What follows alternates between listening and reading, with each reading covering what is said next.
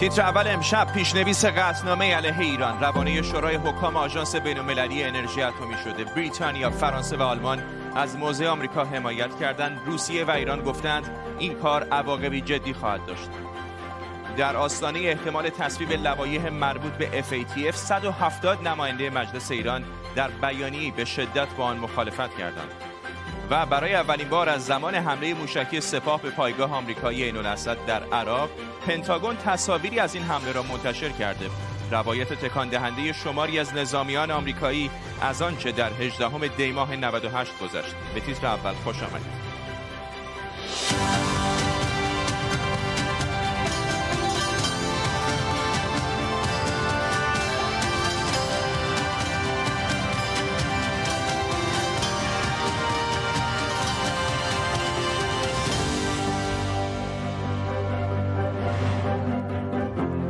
سلام به شما و خوش اومدید بریتانیا، فرانسه و آلمان با حمایت از موضع آمریکا پیشنویس قطعنامه علیه ایران رو به شورای حکام آژانس بین‌المللی انرژی اتمی ارائه کردند. در این پیشنویس اومده که با توقف پروتکل الحاقی امکان تایید صلح‌آمیز بودن برنامه هسته ایران وجود نداره و از ایران خواسته شده که به نقض توافق هسته‌ای پایان بده. روسیه اما با تصویب این قطعنامه مخالفت کرده و گفته این قطعنامه کمکی به بهبود شرایط نمی‌کنه. همزمان در ایران روزنامه اصولگرای وطن امروز مدعی شده حسن روحانی دستور توقف تولید اورانیوم فلزی رو صادر کرده تولید اورانیوم فلزی بر اساس توافق هسته‌ای ممنوع اما ایران از حدود دو ماه پیش تولید اون رو شروع کرده بود در طول برنامه با تیمی از زبده ترین کارشناسان خبرنگاران این خبر و خبرهای دیگر رو دنبال می‌کنیم. پیش از همه بریم سراغ خبرنگارمون در پاریس. نیلوفر پور ابراهیم. نیلوفر به نظر نمیاد که همه صداها در شورای حکام آژانس یکی باشه. نه این قطنامه پیشنهادی که حالا پیشنویسش رو بعضی از خبرگزاری ها هم دیدن و به مواردی از اون اشاره کردن مورد حمایت کشورهای اروپایی فرانسه بریتانیا آلمان و آمریکاست. اما روسیه با اون مخالفه. از چین هنوز چیزی نشنیدیم که آیا با این قطنامه موافقت می‌کنه یا نه. دومین قطنامه ای که سه کشور اروپایی دارن ازش حمایت می‌کنن. توی یک سال گذشته علیه ایران به دلیل عدم همکاری ایران با آژانس. بنابراین می‌تونه پیچیده باشه پیچیده کنه کار رو برای ایران به خصوص. از طرف دیگه ایران تهدید کرده که اگر چنین قطعنامه صادر بشه توافق موقت با آژانس رو بهش خاتمه میده. حتی علی ربی سخنگوی دولت ایران امروز به این موضوع اشاره کرده هشدار داده گفته که اگر این اقدام صورت بگیره در واقع پنجره دیپلماسی به گفته او بسته میشه. بنابراین این وسط این احتمال وجود داره. اگر چنین توافقی صورت بگیره ایران توافق موقت با آژانس رو که حالا آژانس میگه به وسیله اون می‌تونه همچنان یک سری اقدامات ایران رو کنترل بکنه متوقف بکنه و در اون صورت آژانس اطلاعات کافی از برنامه هسته‌ای ایران نخواهد داشت. روز گذشته یک دیپلمات به خبرگزاری فرانسه گفته بوده که این ریسک وجود داره ولی به دلیل اعتبار کار آژانس اونها می‌خوان جلوی باجخواهی ایران رو بگیرن. هنوز مشخص نیست در مورد این توافق در مورد توقف ساخت اورانیوم فلزی آیا این جزء توافق موقت ایران با آژانس بوده یا حالا جداگانه رئیس جمهوری ایران دستور توقف اون رو صادر کرده؟ ممنونم نیلوفر. نیلوفر پور ابراهیم خبرنگار ما در پاریس. نت پرایس سخنگوی وزارت امور خارجه آمریکا گفته واشنگتن برای گفتگو با تهران و بازگشت به تعهدات دو جانبه آمادگی داره و همینطور گفته ما درباره چگونگی مذاکرات تعصبی نداریم و اما تاکید کرده که آمریکا در مورد عدم دستیابی ایران به سلاح هسته‌ای به هیچ عنوان انعطاف پذیر نیست. علیرضا ناور حقیقی تحلیلگر سیاسی از تورنتو با ماست. آقای ناور حقیقی از همه آنچه که داره شنیده میشه از واشنگتن و تهران به نظر میاد که دست کم در ظاهر آمریکایی ها مشتاقتر هستند برای بازگشت به برجام و صحبت با ایران تا خود ایرانی ها با سلام خدمت شما بینندگان محترم. بله به هر حال دولت آقای بایدن نمی‌خواد موزر جدی تو خاورمیانه داشته باشه تا تمام توجهش رو به مسئله مهار چین انجام بده. کاری که آقای اوباما هم استراتژی این بود. مشکل این بود که قرار قرارهایی که بین کارشناسان ایرانی و کارشناسان تیم آقای بایدن گذاشته شده بودن قبل از اینکه به قدرت برسه یک کمی تغییر کرده. ایرانی ها انتظار داشتن که حداقل بخش از تحریم ها به عنوان حسنیت لغو بشه و خب بعد برن به سمت اینی که کلیت مسئله حفظ بشه. ولی چند تا مشکل ایجاد شده که به این قفل شدگی دیپلماتیک منجر شده. یکی اینکه ایران حاضر نشد مستقیم یعنی ایران و آمریکا باید مستقیم با هم مذاکره کنن برای اینکه عملا اروپایی نقش مخرب دارن در مذاکرات. در قبلا بوده. و آمریکا نشون داد همه کاری می‌تونه بکنه بدون کل اون گروه پنج نفره. یعنی تحریم های آمریکا کلیتش بیش از تمام توان اون کشورها بود و ایران هم اینو متوجه شده. ولی ظاهرا آقای خامنه ای به خاطر حفظ بچه یا شعارهای انقلابی اجازه نداده که ایران آقای ظریف با آقای بلینکن مستقیما در قطر مذاکره کنن چیزی که پیشنهاد قطری ها روی میز گذاشتن. بنابراین الان اروپایی تحلیلشون این هست که اگر ما این فشار رو ادامه بدیم و دو تا چیز رو هم می‌خوان اضافه کنن. یکی اینکه در برجام زمان غروب آفتاب رو اضافه کنن و دومم این که همزمان در مورد مسائل منطقه‌ای بتونن با یک مذاکرات جدی وارد ایران بشن. قرار قبلی این بود که برجام برگردن مذاکرات رو شروع کنن. الان این به این اختلال ایجاد شده. به نظر می‌رسه تحلیل اروپایی اینه که ما اگر این فشار ادامه بدیم ایران قبول خواهد کرد. در ایران هم دو جناح هست. جناح رادیکال معتقد ما نباید به هیچ کوتاه بیایم و احتمال داره اگر قطعنامه تصویب بشه ممکنه بخشی از بازرس ها رو اخراج کنن و برن به سمت غنیسازی 65 درصد. که وقت دوباره بحث مذاکرات جدید پیش خواهد بود ممنونم از شما علیرضا. نامور حقیقی تحلیلگر سیاسی از تورنتو کانادا با ما. تصاویر زنده داریم از مجلس سنای آمریکا کمیته قضایی کشور جایی که رئیس اف بی آی کریس ری در حال صحبت است در مورد یورش به ساختمان کنگره در ششم ژانویه. کمیته قضایی در حال بررسی آنچه است که آن روز در ساختمان کنگره اتفاق افتاد و تعدادی از تظاهر کنندگان به صحن اصلی مجلس مجلس سنا وارد شدند و به یاد دارید که ساختمان کنگره رو برای دست کم دقایقی در اختیار خودشون گرفتن. کریس ری رو می‌بینید؟ رئیس سازمان اف بی آی یا پلیس فدرال آمریکا که داره به کمیته قضایی سنا پاسخ میده. در حالی که سه عضو مجمع تشخیص مسئلت نظام گفتن لوایح مربوط به پولشویی ممکنه در چند روز آینده به تصویب مجمع برسه 170 نماینده مجلس بیانی در بیانیه این لوایح رو در واقع بهش انتقاد کردن. و گفتن مبارزه با جرایم سازمانی یافته فراملی و مقابله با تامین مالی تروریسم مدت هاست که در مجمع تشخیص مسئلت نظام بی نتیجه مونده. اسفند پارسال گروه اقدام ویژه مالی ایران رو به فهرست سیاهش برگردوند. فریدون خواون اقتصاددان از پاریس با ماست. آقای خواون پیش از هر چیز می‌خوام ازتون بپرسم که به هر حال همه کشورها که عضو FATF نیستن نزدیک 37 تا 39 تا فکر می‌کنم در این آخرین باری که چک کردم عضو هستن. آیا ایران باید کاملا عضو FATF باشه تا از فهرست سیاش خارج بشه یا شرایط دیگری هم می‌تونه بپذیره؟ نه ایران باید این کنوانسیون ها در واقع چهار کنوانسیون رو بپذیره که البته دو تاش مورد قبول قرار گرفته.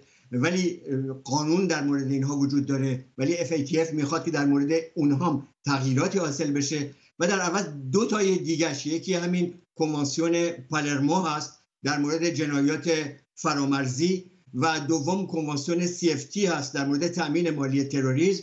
اینها به تصویب مجلس رسیده ولی به تصویب شورای نگهبان نرسیده و در نتیجه سرنوشتش به کارش کشیده به شورای تشخیص مسلحت نظام. اگر ایران اینها رو بپذیره لازم نیست که حتما مثل اون 37 8 کشور عضو FATF باشه. کافیه که اینها رو بپذیره و FATF نظر بده که اینها رو ایران رایت می‌کنه. این قوانین رو. آیا واقعا قوانین ایران حتی اگر ایران بخواد به FATF به پیونده در قلب خودشون این امکان رو واقعا وجود دارند که بتونن با FATF هماهنگ باشن یا اشکالاتی در خود قوانین ایران وجود داره که مانع از این کار میشه. ببینید آقای روحانی رئیس جمهور وزیر خارجش وزارت اقتصاد معتقدند که میشه این قوانین رو پذیرفت تا راه باز بشه برای اینکه ایران بتونه زندگی بکنه در جامعه بین‌المللی در عوض کسانی که بهشون میگن دلواپسان می‌گویند که اصولا پذیرفتن به خصوص CFT در مورد تامین مالی تروریسم و مسئله اون کنوانسیون پالرمو در مورد جنایات فرام...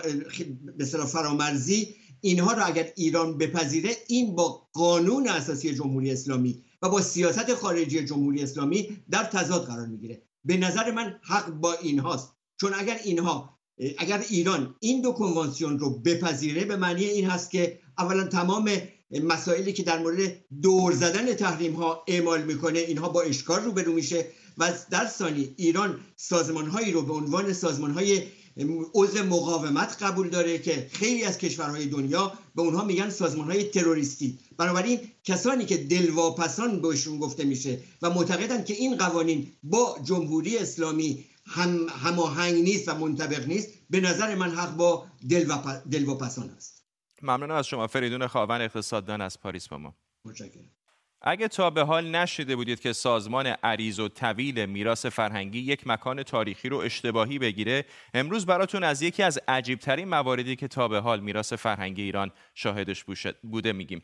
ماجرا از اونجا شروع شد که سال 1384 اداره کل میراث فرهنگی استان تهران خونه ای رو در محله اودلاجان در سرچشمه تهران خرید که کارشناسان گفته بودن خونه شیخ حسن مدرسه. میراث فرهنگی یک میلیارد و صد و 50 میلیون تومن بابت خرید و مرمت خونه که فکر می‌کرده خونه مدرسه از سازمان برنامه و بودجه می‌گیره. چهار سال بعد نوه مدرس به میراث فرهنگی میگه خونه پدر بزرگ من سه پلاک اون طرف داره و این خونه که خریدید خونه نصیر و است. حمید بقایی که اون موقع رئیس سازمان میراث فرهنگی بود هم میگه ما یه بار بودجه رو برای خرید خونه مدرس صرف کردیم و دیگه پولی نداریم. از این ماجرا چند سال دیگه میگذره. سال 1393 مؤسسه دارالقرآن امام علی در قم خونه مدرس رو از مالکش می‌خره و اون رو به موزه مدرس تبدیل می‌کنه.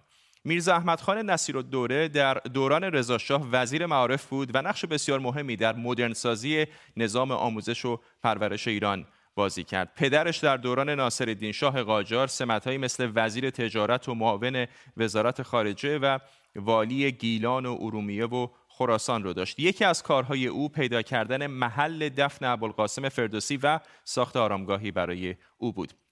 پسرش هم محمود بدر اولین وزیر دارایی ایران در دوره پهلوی بود. یکی از کارهاش ایجاد حسابهای پسندازی بود که به سپرده گذاران سود می‌داد. حالا همین خانه نصیر و دوله که میراث فرهنگی اشتباهی خریده در واقع شاید از نظر تاریخی مهمتر هم باشه. این خانه سال 1234 یعنی 156 سال پیش ساخته شده و روی نقشه تهران دوران صفوی به عنوان باغ وزیر مختار یا همون سفیر فرانسه مشخص شده. این خانه به سبک معماری صفوی با تزیینات ایرانی ساخته شده. از چند سال پیش بین مالک خانه بانک کشاورزی و میراث فرهنگی دعوای حقوقی در جریان بوده. در نهایت همین چند هفته پیش دادگاه حکم میده که مالک باید 28 میلیارد تومن به وزارت میراث فرهنگی قرامت بده. فعلا خانه نصیر الدوله به حال خودش رها شده و در حال تخریبه. مازیار کازمی کارشناس مرمت آثار تاریخی از بریزبون استرالیا به تیتر اول گفت خیلی بعیده چنین اشتباهاتی تصادفی رخ بده. خیلی بعید به نظر می‌رسه که یه خونه ای با یه خونه ای دیگه اشتباه بشه. یعنی اساسا یک خونه با شناسنامه و خصوصیات تاریخی که داره با تمام اون ظرایف و با تمام اون جزئیات معماری توی پرونده ثبت میشه و امکان نداره که یه خونه با یه خونه دیگه اشتباه بشه مگر اینکه عمدی در کار باشه. اساسا پروسه خرید و تملک خانه تاریخی توسط میراث فرنگی به این صورت انجام میشه که اول کارشناسی میشه که آیا اون خونه دارای مشخصات و ظرایف معماری و بیانگر خصوصیات تاریخی زمان خودش هست یا نه. ارزش های معماری اون خونه و ارزش های هنری که در اون خونه استفاده شده در اون خونه کار شده و خصوصیات پلن بنا و تمام جزئیات معماری باعث میشه که یک خونه اول ثبت ملی و توسط میراث فرنگی به تملک میراث فرنگی در بیاد. تمام این پروسه یک پروسه بسیار فشرده و کارشناسی شده است.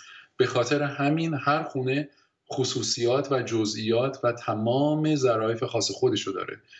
بعید به نظر می‌رسه که یک خونه به جای یک خونه دیگه پروندهش تشکیل بشه و خریداری بشه. هفتاد و یکمین جشنواره فیلم برلین از دیشب شروع شده. محمد رسولوف برنده خرس طلایی پارسال برلینانه امسال عضو هیئت داوری جشنواره است. رسولوف که از چند سال پیش اجازه خروج از کشور رو نداره به صورت مجازی از تهران در جلسات هیئت داوران شرکت می‌کنه. مریم میرزا روزنامه‌نگار از برلین آلمان با ماست. خانم میرزا همین پریشب که مراسم گلدن گلوب برگزار شد در لس آنجلس خیلی متفاوت بود با سالهای قبل. می‌خوام بپرسم در آلمان این مراسم جشنواره برلینانه چطور بوده؟ جشنواره برلینانه خب معمولا با هیاهوی خاصی برگزار میشه چون در ماه فوریه هم هست ماه سردی یا ماه مارچ. بهها ماه سردیه و برلین سرده و ولی برلیناله با خودش شور و گرما میاره برای مثال صفهای طولانی از در واقع عموم بسته میشه که می‌خوان بلیت های جشنواره بخرن چون جشنواره به صورت همزمان به روی در واقع مخاطبان عمومی هم باز است. امسال خب این شروع هیاهو متاسفانه از برلین دریق شده و به حال بنیان یعنی در واقع دستن برلیناله تصمیماتی مجبور شدن بگیرن که برلیناله رو به شکل اون به شکلی که شناخته می‌شد تا حالا برگزار نمی‌کنن. امسال به خاطر همهگیری ویروس کرونا برلیناله در دو قسمت برگزار میشه. قسمت اول که الان به صورت آنلاین در حال برگزاری در واقع برای بخش صنعت و دستندرکاران سینما و هیئت داوران مسلما و همچنین رسانه ها برگزار میشه به مدت پنج روز و بعد ما یک سامر اسپیشال یا بخش ویژه تابستانی خواهیم داشت که به روی مخاطب عمومی باز است. و اینکه حالا تصمیم گرفتن که در دو بخش برگزار شن بخش اصلیش که الان هست بیشتر به مسئله صنعت سینما برمیگرده. ولی به حال ما از ایران دو تا فیلم داریم و داور یکی از داوران بخش اصلی آقای رسولوف است که بدون کرونا هم به هر حال به دلیل شرایط سیاسی ممنوع خروج هستن و نمی‌تونستن در برلین متاسفانه حاضر بشن همونجور که سال پیش هم برای دریافت جایزه بهشون اجازه حضور از طرف مقامات ایران داده نشد. ممنونم از شما. مریم میرزا روزنامه‌نگار از برلین آلمان با ما. جلسه دادرسی استرداد منگ وانژو از مدیران ارشد شرکت واوی به آمریکا در کانادا در حال برگزاری. وانژو متهمه که باعث گمراهی بانک HSBC شده تا این بانک تحریم های آمریکا علیه ایران رو نقض کنه. اما دیروز وکلای او با ارائه مدارکی جدید میگن که بانک HSBC از قبل در جریان تمام ارتباطات مالی شرکای تجاری واوی و ایران بوده. منگ وانژو در دسامبر 2018 در فرودگاه ونکوور به درخواست آمریکا بازداشت شده و تا الان هم در حبس خانگیه. محسا مرتزوی همکارم مقابل بانک HSBC در شمال تورنتو با ماست. محسا بیشتر بهمون بگو. این بعد جالب و جدیدی داده در واقع به این پرونده و به خصوص که بانک HSBC هم وارد شده. به یاد داریم همین چند سال پیش بانک HSBC نزدیک دو میلیارد دلار به خاطر معامله با ایران جریمه شده بود. بله بانک HSBC در واقع مدارکی علیهش ارائه شده در دادگاه استرداد مجرم که خانم منگ وانژو باشه به آمریکا که نشون میده که این بانک در جریان روابط تجاری و مالی شرکت هواوی بوده. دو شرکتی که زیر مجموعه شرکت هواوی هستند روابط تجاری و مالی با ایران داشتن. بانک HSBC ادعا کرده بود که این دو شرکت رو نمی‌دونسته که زیر مجموعه شرکت هواوی هستند ولی در مدارکی که در دادگاه وکلای خانم منگ وانژو ارائه کردن نشون داده شده که در تمام مکاتبات اداری که این شرکت ها با بانک داشتن در واقع تیتری که بانک برای اونها استفاده کرده بوده حساب های شرکت هواوی بوده که نشون میده اینا می‌دونستن که این شرکت ها وابسته به شرکت هواوی هستن. خب اتهام دیگه که متوجه آمریکا هست در این پرونده از طرف وکلای خانم منگ وانژو این هستش که رئیس جمهور پیشین آمریکا آقای دانلد ترامپ استفاده ابزاری کرده از خانم منگ وانژو برای اینکه بتونه روابط تجاریش رو با چین کنترل بکنه. و اگر ثابت بشه که اصلا موضوع فریبکاری بانک HSBC واقعی نبوده اصلا دادگاه استرداد مجرمی هم نباید تشکیل بشه. وکیل خانم منگ وانژو اعلام کرده که ما می‌دونیم که در چنین دادگاه هایی که برای استرداد مجرم تشکیل میشه جایی نیستش که ما بخوایم ادله رو برای رد یا اثبات جرم ارائه بکنیم. بکنیم ولی وقتی که کل جرمی که در واقع متوجه شرکت هواوی و خانم منگ وانژا هست یک جرمی هستش که خودش اثبات نشده ما می‌تونیم در واقع این دادگاه رو به صورت کل ملغا اعلام بکنیم. و در نهایت هم قرار هستش که ادامه این جلسه دادرسی فردا ادامه پیدا بکنه. کسی که از طرف آمریکا در این دادگاه حضور داشته اعلام کرده که این ادعاها فقط برای منحرف کردن مسیر دادگاه خواهد بود. دسامبر 2018 یعنی یک سال و نیم هست که از این پرونده داره میگذره. خانم ونگ همچنان در حبس خانگی است در ونکوور کانادا. هیچ نشانه وجود داره که بالاخره تصمیم نهایی دادگاه در مورد احتمال استرداد او به آمریکا کی اعلام خواهد شد؟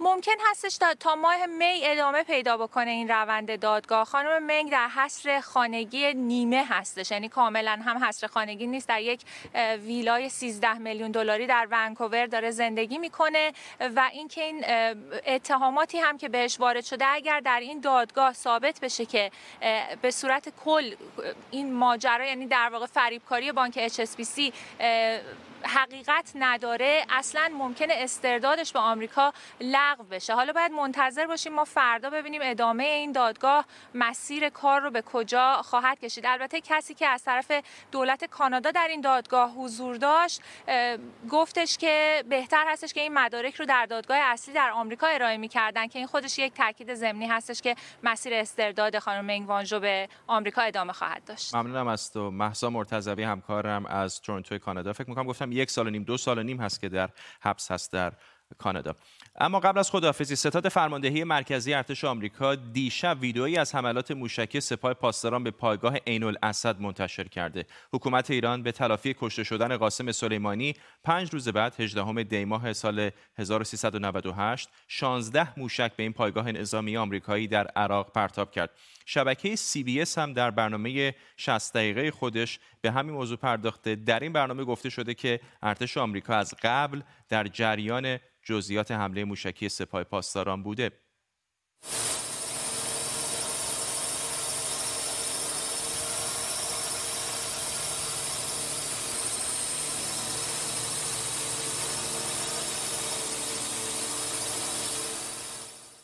تصاویری که می‌دیدید مربوط به حمله موشک ایران هست به عین الاسد که کمی پیشتر پنتاگون اونها رو منتشر کرده. فرزین ندیمی تحلیلگر امور دفاعی امنیتی در مؤسسه واشنگتن از پایتخت آمریکا به ما پیوسته. آقای ندیمی در این چند ساعت گذشته از دیشب تا الان اطلاعات جدید و جالبی به دست آوردیم در مورد حمله ایران به عین الاسد چه نکاتی برای شما جلب توجه کرد؟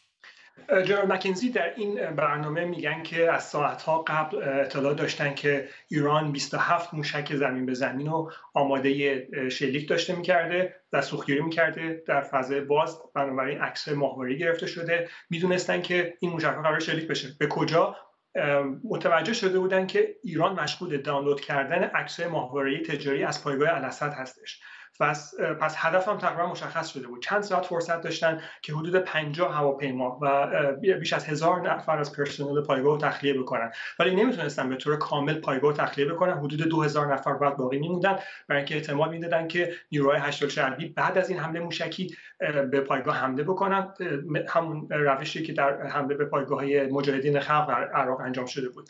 بنابراین این افراد باید میموندن. ولی پایگاه تعداد کافی پناهگاه پناهگاه مناسب برای مقاومت در برابر موشک های زمین به زمین ایران که بین 450 تا 650 کیلوگرم وزن کلاهک جنگیش بوده نداشتن. این پایگاه هوایی بوده مربوط زمان صدام بوده. بعضی از این پناهگاه هواپیما مستحکم بودن ولی ظرفیت 2000 نفر نداشتن. و اوضاع خیلی خراب بوده. واقعا خیلی خطرناک بوده و احتمال زنده موندن نمی‌دادن این 2000 نفر. ولی و خیلی شانس آوردن که به موقع تا زمانی که این موشک رو برخورد کرده تعدادی از این پرسنل به پخش شده بودن در اطراف پایگاه بقیه هم در پناهگاه بودن و کسی طورش نشد. همین برنامه 60 دقیقه یا 60 مینتس CBS با تعدادی از این نظامیان صحبت کرده. بعضی از اونها روایت های تکان دهنده ای دارن. یعنی شاید حتی یکم متفاوت باشه با اون تصویری که پیشتر داشتیم در مورد این حمله. چقدر عجیب هستش که ارتش ایالات متحده آمریکا واقعا مثلا متاثر شده باشه از یک کمچین حمله ای ببینید در درجه اول دقیق بودن این موشک ها بوده. این موشک ها همطور که جنرال مکنزی گفته صدها مایل دورتر شلیک شده بودن و تقریبا تمام هدفهایی که می‌خواستن خوردن. و خب آمریکا از زمان جنگ ویتنام در در بخش گیرنده این موشک با این قدرت انفجاری نبوده. بنابراین انتظار رو نداشتن که اینقدر تاثیر انفجاری اینا حتی اگر کسی طوری مستقیم مورد هدف قرار نگیره ولی موج انفجار اینا طوری بوده که بعد از چند روز متوجه شدن که چه تأثیری می‌تونه روی افراد داشته باشه آقای فرصتمون کم است. خیلی سریع فقط می‌خوام ازتون بپرسم. آیا هیچ سامانه آمریکا اونجا نداشته که بتونه جلوی موشک رو بگیره؟ نه خیلی. به هیچ انتظار نداشتن و آمادگی نداشتن که در مقابل موشک های بالستیک پدافند موشکی داشته باشن. بعدها سیستم های پتریوت اونجا مستقر شده ولی در اون زمان هیچ پدافندی وجود نداشته و صرفا اون اطلاعاتی که در اختیار داشتن که فرصت رو بهشون داده که هواپیماشون و پرسنلشون رو تخلیه بکنن این فرصت رو داده بهشون که از یک جنگ جلوگیری بشه برای اینکه اگر کسی اونجا تلفاتی به بار می اومد واقعا اوضاع می‌تونست کاملا متفاوت ممنونم از شما. فرزین ندیمی تحلیلگر مسائل دفاعی امنیتی از واشنگتن دی سی با ما. بازم قبل از خداحافظی بریم به مجلس سنا آمریکا جایی که کمیته کمیتی کمیسیون قضایی مجلس سنا در حال بررسی اتفاقی هستش که در روز ششم ژانویه اتفاق افتاد و الان رئیس سازمان FBI یا پلیس فدرال آمریکا کریس ری در حال پاسخ هست به کمیته قضایی مجلس سنا در مورد اتفاقاتی که افتاد. کمی پیشتر آقای ری اشاره کرد به تاثیر بسیار مهمی که شبکه های اجتماعی در ساماندهی و نقش بازی کردن در حمله معترضان به کنگره بازی کردن. به ترتیب می‌رسیم به پایان تیتر اول امشب. تا فردا و تیتر اولی دیگه بدرود.